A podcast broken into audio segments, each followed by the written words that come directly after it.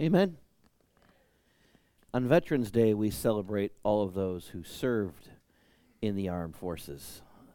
And we, we celebrate that in November. But for today, we celebrate uh, those who died in the service. So if you have a family member, a friend, someone who was close to you who died in the service, uh, I'd like you to go ahead, if you're willing, to go ahead and stand. And we're going to pray a prayer in honor of their memory. I'm standing for someone who didn't die in the war, but I don't know if he fully ever came back completely from the war. Many of you remember Pastor Wayne Gibson. Uh, he was a dear friend of mine who served in in the army during the Vietnam War, and uh, he passed away just a few years ago. Uh, but I also stand in honor of his memory because I think uh, I just feel honored and led to do so. So let's pray. Heavenly Father, thank you for all these men and women that we honor. God, that uh, answered the call and gave the full measure. Lord, that we have the freedoms that we have today, that we can reflect upon the values with which they stood for, the sacrifice with which they gave, the honor with which they exemplified. And Lord, although they're not here, they did what you did. They did John 15, 13. For greater love has no man than this, that he lay down his life for a friend. And we are all their friends. So we thank you, Lord, and we honor their memory this Memorial Day. In Jesus' name, amen. Thank you for standing. okay. Well, this is the message you were supposed to get last week. Now, many of you would think, ah, he's had another week to work on it, so this message is going to be twice as long. Nope, I was I wanted to be fair. I kept it the way it was so that I didn't lengthen it one bit. Uh, but uh, hopefully, I've had a little bit more time to think about it, and it'll come off a little bit clearer. Let's pray. Heavenly Father, as we open up the Word of God, open up our hearts now to receive what you have for us. In Jesus' name, amen long ago uh, when I was in high school, and that is seeming longer and longer ago as I'm coming up on my 30, 30th year reunion uh, that I don't go to because I grew up overseas and I don't even know if the school exists anymore. But uh, remember, long ago in high school, we had to do these things called book summaries. Remember those? You read a book and then you summarize it. Well, I don't know about you, but I didn't particularly care for book summaries, so I usually picked books where I had already seen the movie, right? Come on, tell the truth. Shame the devil. How many of you you did the same thing? You know, you saw that list and you're like, I've seen that movie. I could do that one today, you know? So, I mean, that's one of the things I did. But I remember I got away with it my sophomore year, I got away with it my junior year, but in my senior year, I looked at the list and there was, you know, uh, there weren't movies for any of those books. But I remember there was a book on there that kind of piqued my interest enough to actually read the book. And it was called The Search for Significance by Bob McGee, Robert McGee. And it was written, uh, then it was a newer, newish book. It was written in the early 80s. And uh, it's actually a very good blend of what you might call the science of philosophy, uh, humanity's search for truth, and also it had a Christian theological basis as well. So, uh, in reading it, it it I see now why it made my my high school's list. You know, because it had uh, such a respect for the philosophers that had come before. And one of the things that I really, you know, that he really kind of makes the point in the book is, you know, when you're young or when you've just started off in life, everything is about having fun. You know, he said, I hate to dumb it down like this, but we human beings, when we are young, it is young and fun, right? You, you can almost put those together. If all of you who are older look back to when you were young, you're like, yeah, that was a big part of my life. If you are young now, trust me, it, it's a big part of your life. You don't even know it yet. As you get older, and this was his point, as you get older and you begin to mature, you begin to realize that while fun is good and you always want to have fun, it isn't enough. You can't base your life every day around fun. It just doesn't have the same fulfillment as you get older. Uh, a French mathematician slash philosopher by the name of Blaise Pascal, and this was quoted in McGee's book, I believe, uh, wrote that there is a God shaped vacuum, or another way to say it, there is a God shaped hole inside of the heart of each man or woman that cannot be satisfied by any created thing, but only by God the Creator.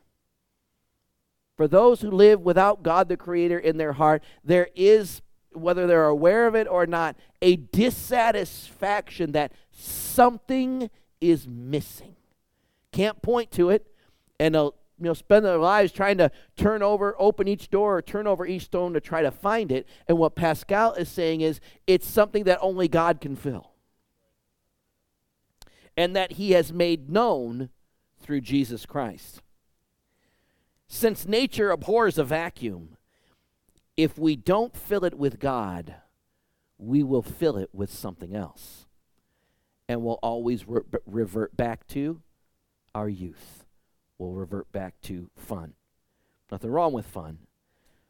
But at the same time, there's more out there worth searching for. When we seek something, you know, say I lost my car keys, right? The reward we get is when I find the keys, you know?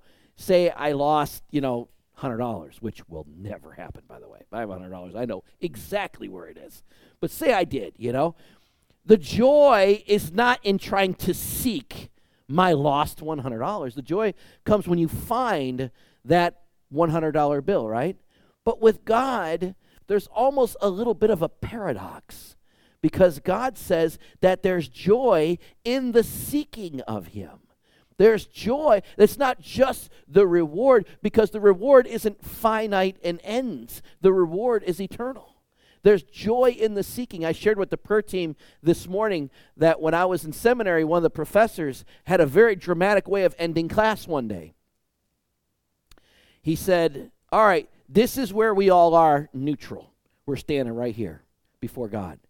He says, Sometimes, whether we're struggling with sin or struggling with attitude or struggling with something, God has to correct us a little bit. He has to discipline us a little bit. So it can kind of seem like we go to what will look like your right, just a little notch, you know?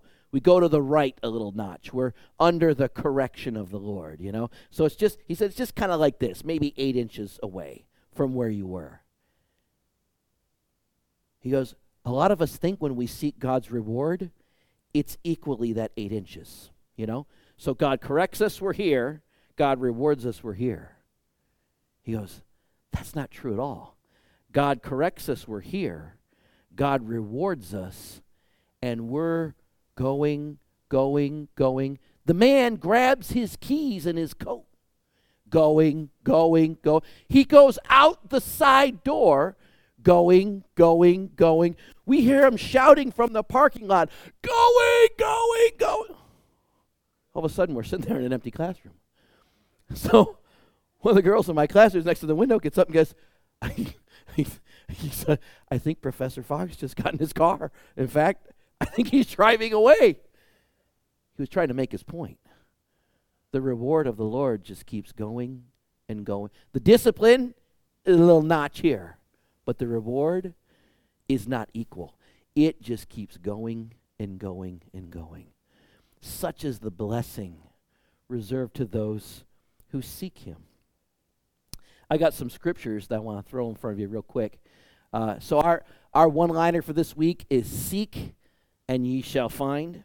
And some of these scriptures will will play into this. Let's go to the scriptures real quick. Psalm 27 verse 8.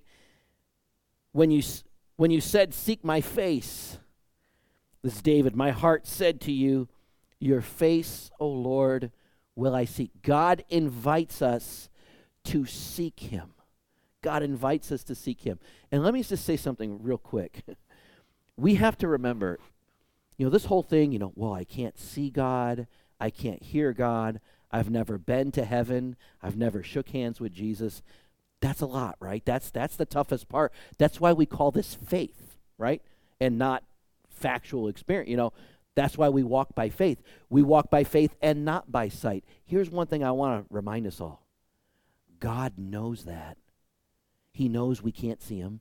He knows we can't hear his, his voice literally all the time. He knows that we've never been to heaven. We can only imagine. God knows the difficulties it takes for us to see him.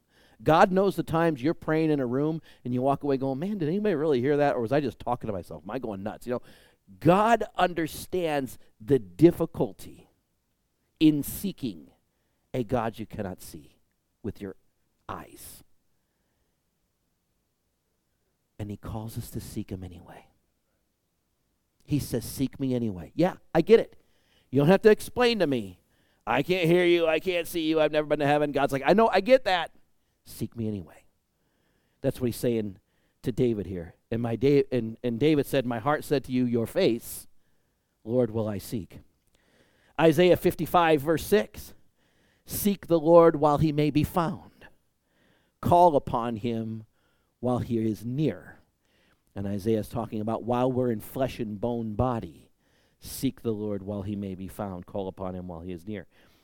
Jeremiah 29, 13. I believe I have 11 to 13, but it's really uh, at the end there, at the end of that little triad. Jeremiah says, You will seek me and find me when you search for me with all of your heart. You will seek me and you will find me when you search with me for all of your heart. Matthew 6:33 is the one I think of more often. I don't know why, I just do.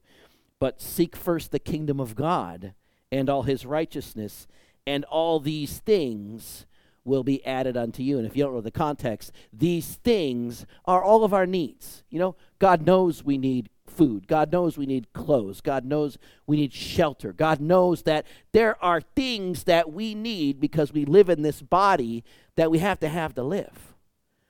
God says, I know you need them, just like I know that you can't see me, you've never been to heaven. I know all these things, but seek me first. And all these things will be given unto you.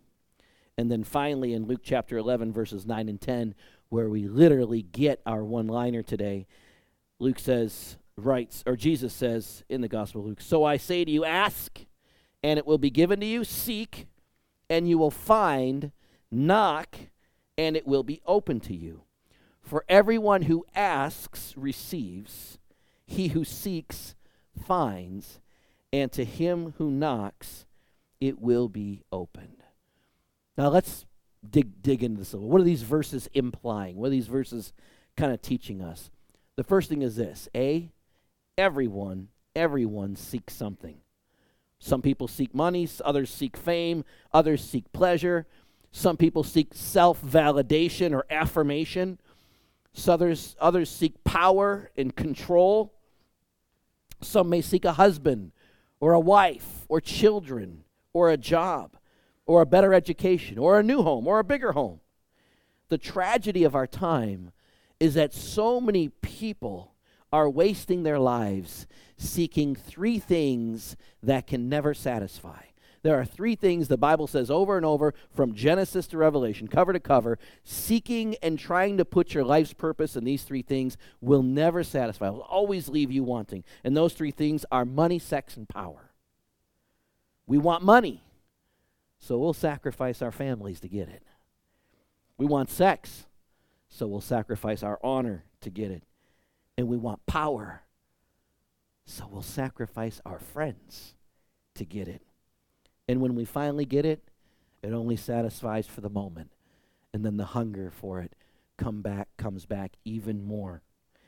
In the 1970s, there was a running back for the Dallas Cowboys named Duane Thomas.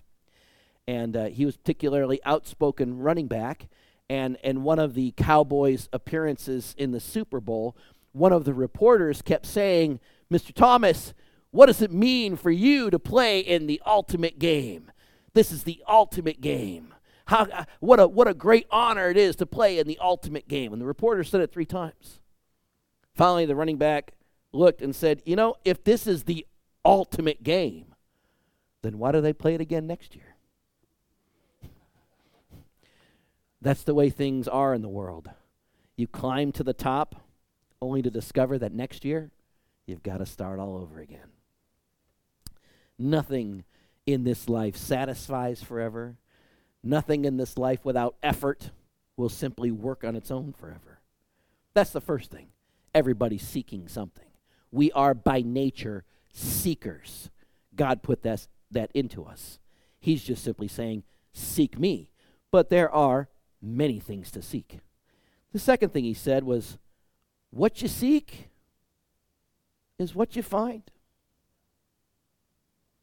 Most of us, if we were honest, we are about as close to God now as we want to be.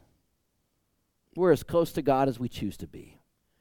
We're as close to God as our relationship with God has taken priority in our lives. And for all of us, that priority falls on different scales. One of the things maybe we can do the rest of the morning is ask in the priorities of our life where God is, what's above Him? What is truly more important than the seeking of God in your life? Look at those, analyze those, ask yourself why those are there and if they should be there. If those things are for you or against you in the way that God is. Abraham Lincoln once said, Most people are about as happy as they want to be.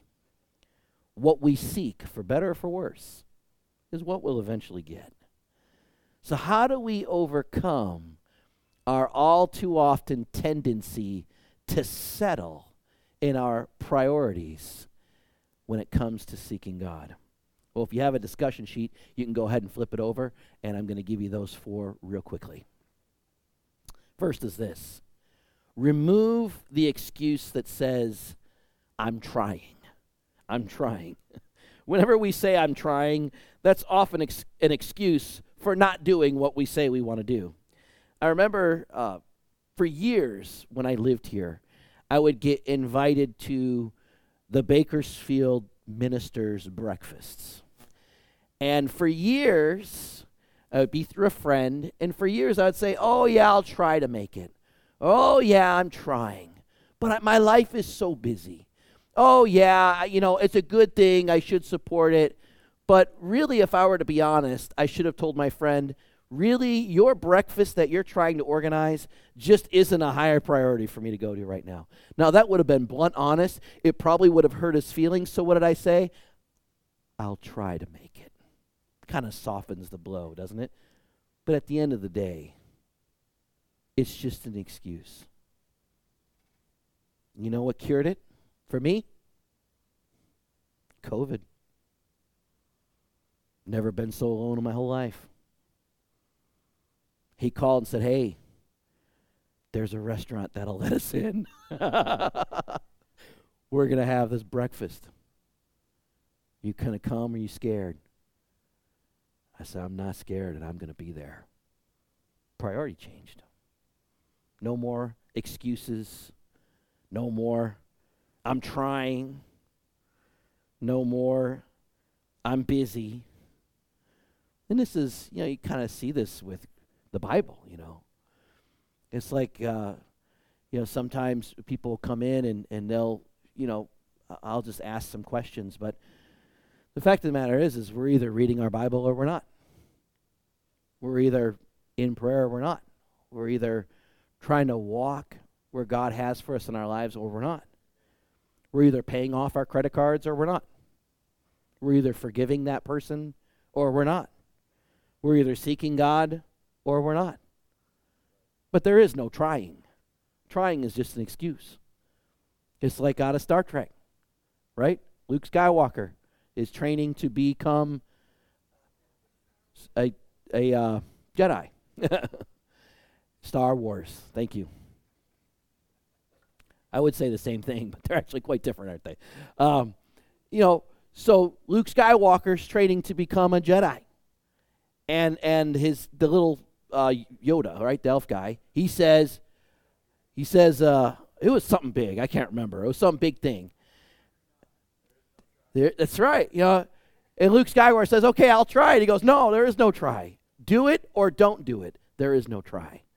And what is he saying? We remove all the excuses here. Do it or don't do it, but there is no try.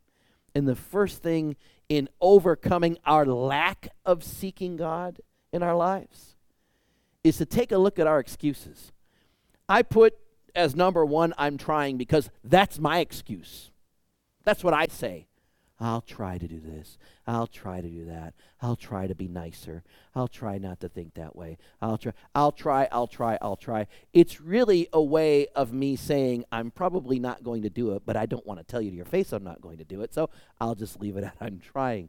But take a moment right now and ask yourself what what what are some of the excuses that you might come up with? You know, uh, another one might be I'm too busy. Another one might be I'm too tired. Another one might be I don't have I don't have enough of some enough money or enough friends or enough whatever, you know. We all have that excuse we go to. And just hear Yoda's voice in your head. Do or do not. there is no try. Number 2, schedule time to seek God.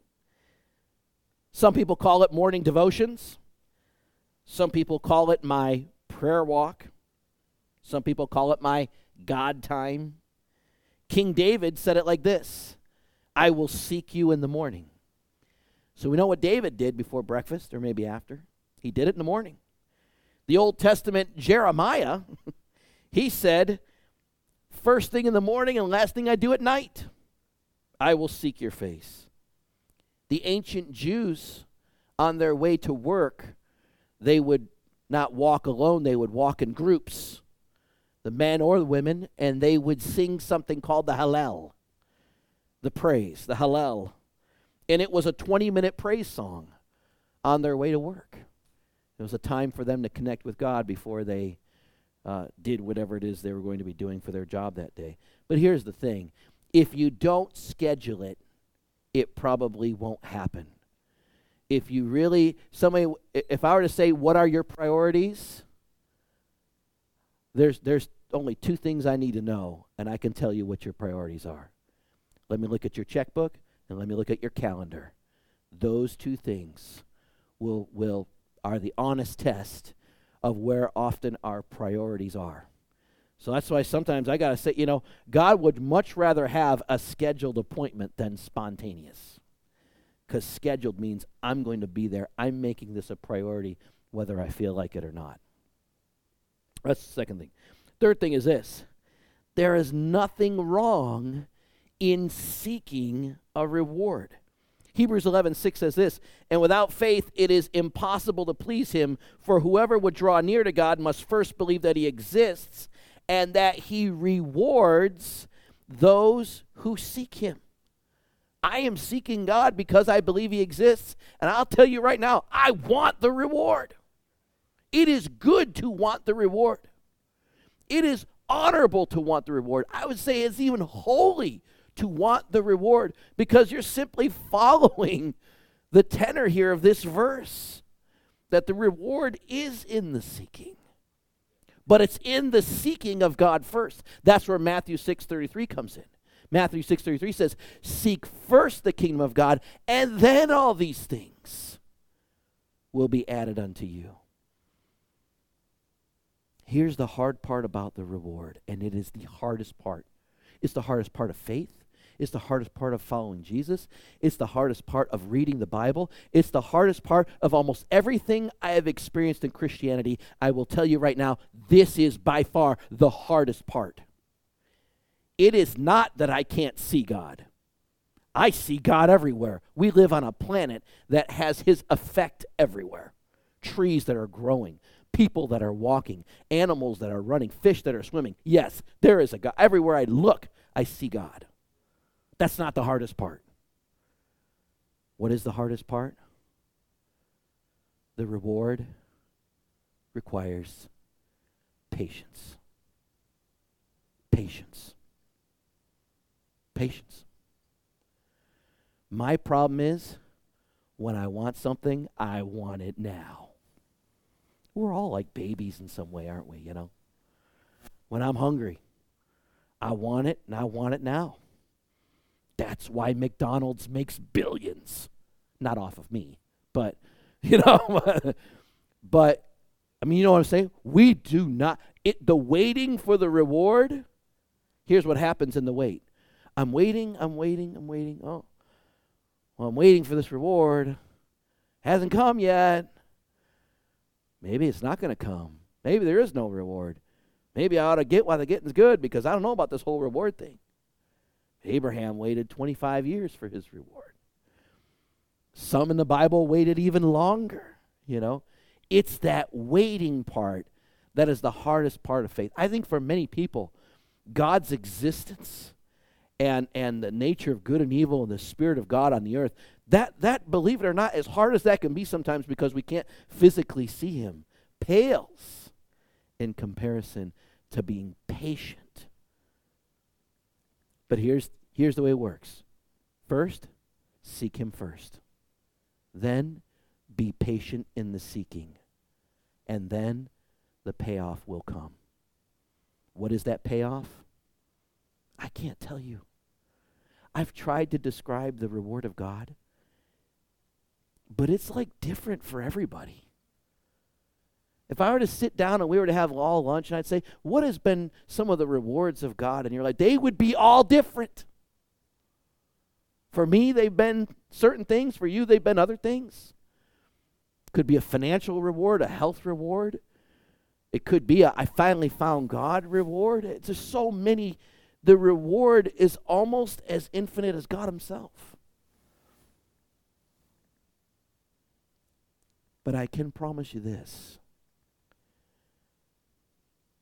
If you say, okay, God, I'll take Tom's challenge. I'm going to seek you deeper than I have before. I had a level of seeking. I'm going to up that seeking. I can promise you this God will take that bet. God will win that bet. But you'll be the real winner. Amen. Number four, when you are seeking God, everybody knows it.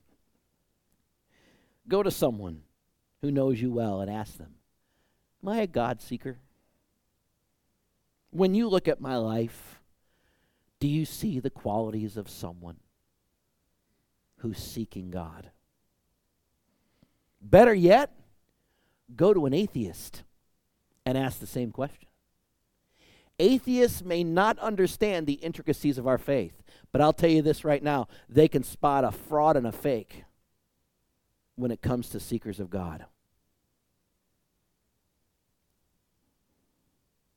And if you're unsure, surround yourself by God seekers. Surround yourself with them. Go where they go, do what they do, and eventually one of two things will happen. Either they'll drive you nuts and you'll leave them, or they'll rub off on you and you'll become a God seeker too. But I can tell you this God seekers, they may have to endure the pain of patience. But there is something more incredible than anything her- earth has to offer in the joy of the seeker's reward. It's beyond the flesh, it's beyond earth, stretches into eternity, and touches us deep in our core being. Many centuries ago, St. Augustine he was the church father I had to read and write the most about. And Augustine was so much like us. Take, take out the word saint in front of him. Augustine of Hippo. He was caught up in an early Christian controversy over baptism. Same stupid stuff we have today. But he grew as a Christian. He became a pastor. He became a pastor in the remnants of a situ- old civilization known as Carthage that was now Roman because the Romans won. So he had the Roman culture in this North African city.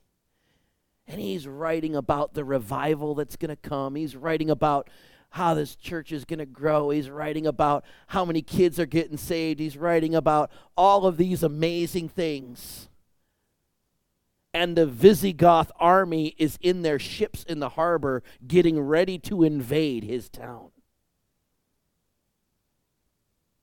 Oh, that all these incredible things are going to happen. And they did happen. They happened years later. He had to endure the season of patience. And in that time, he wrote a book called The City of God. And he said, I've lived in two cities, the city of men and the city of God. And I'll tell you right now, the city of God is the only city worth living in, the only city I seek.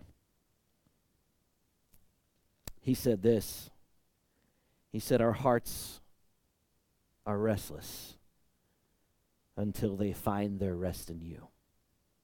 The quote's wrong, by the way. I don't know why I could find. It works, does the job. But the actual words he said were, Our hearts are restless until they find their rest in you. So rather than stay trapped in a pit of a thousand excuses, I encourage you this morning take up the search. Some of you may have gotten tired in the season of patience, so you've dropped the search. I don't condemn you, and I'm not qualified to judge you, and neither does God. He's just saying this is a little reminder this morning. Take up that search again. Start seeking Him again. Start scheduling it again. Wipe off all those justifications as to why we're not. Pick up the search. Pick up the flashlight. Start seeking. Because God is a rewarder of those who seek Him. That search may lead you to Church Without Walls. That search may lead you to a pueblo in Mexico. That search may lead you your wife or your husband to a two week marriage counseling in Colorado. Or that search may mean that you wake up 15 minutes earlier than you normally do so that you can seek his face as David did early in the morning. In any event, Augustine was right. The satisfaction and significance we seek is found when our hearts rest in God. Let's pray. Bow your heads. Worship team, come forward. Heavenly Father, this morning, I pray for just a reminder, a renewed sense, an expectation and joy in seeking God. We, we know the obvious, Lord. We can't see your physical presence or always hear your physical voice or can't just take a vacation in heaven and come back. Lord, we, we get the obvious. Lord, I don't think those are the hardest thing. I think the patience and the seeking can be what causes us so much discouragement that we give up the search. So I pray now this morning we would pick up that flashlight, open up that Bible, put on those glasses, and resume the search, resume the seeking. For the seeking is the goal, and the reward is found in the seeking. Let's go ahead and pray this together. Please repeat after me. Say, Lord Jesus, I pick up the search not just for significance, but for my Creator, the Lord God. And today, I confess my weakness and my sins before you. And I believe that Jesus Christ is Lord to the glory of God the Father. And I ask you, forgive me of my sins, fill me with your Spirit and help me to seek you by faith every day. In Jesus' name, amen.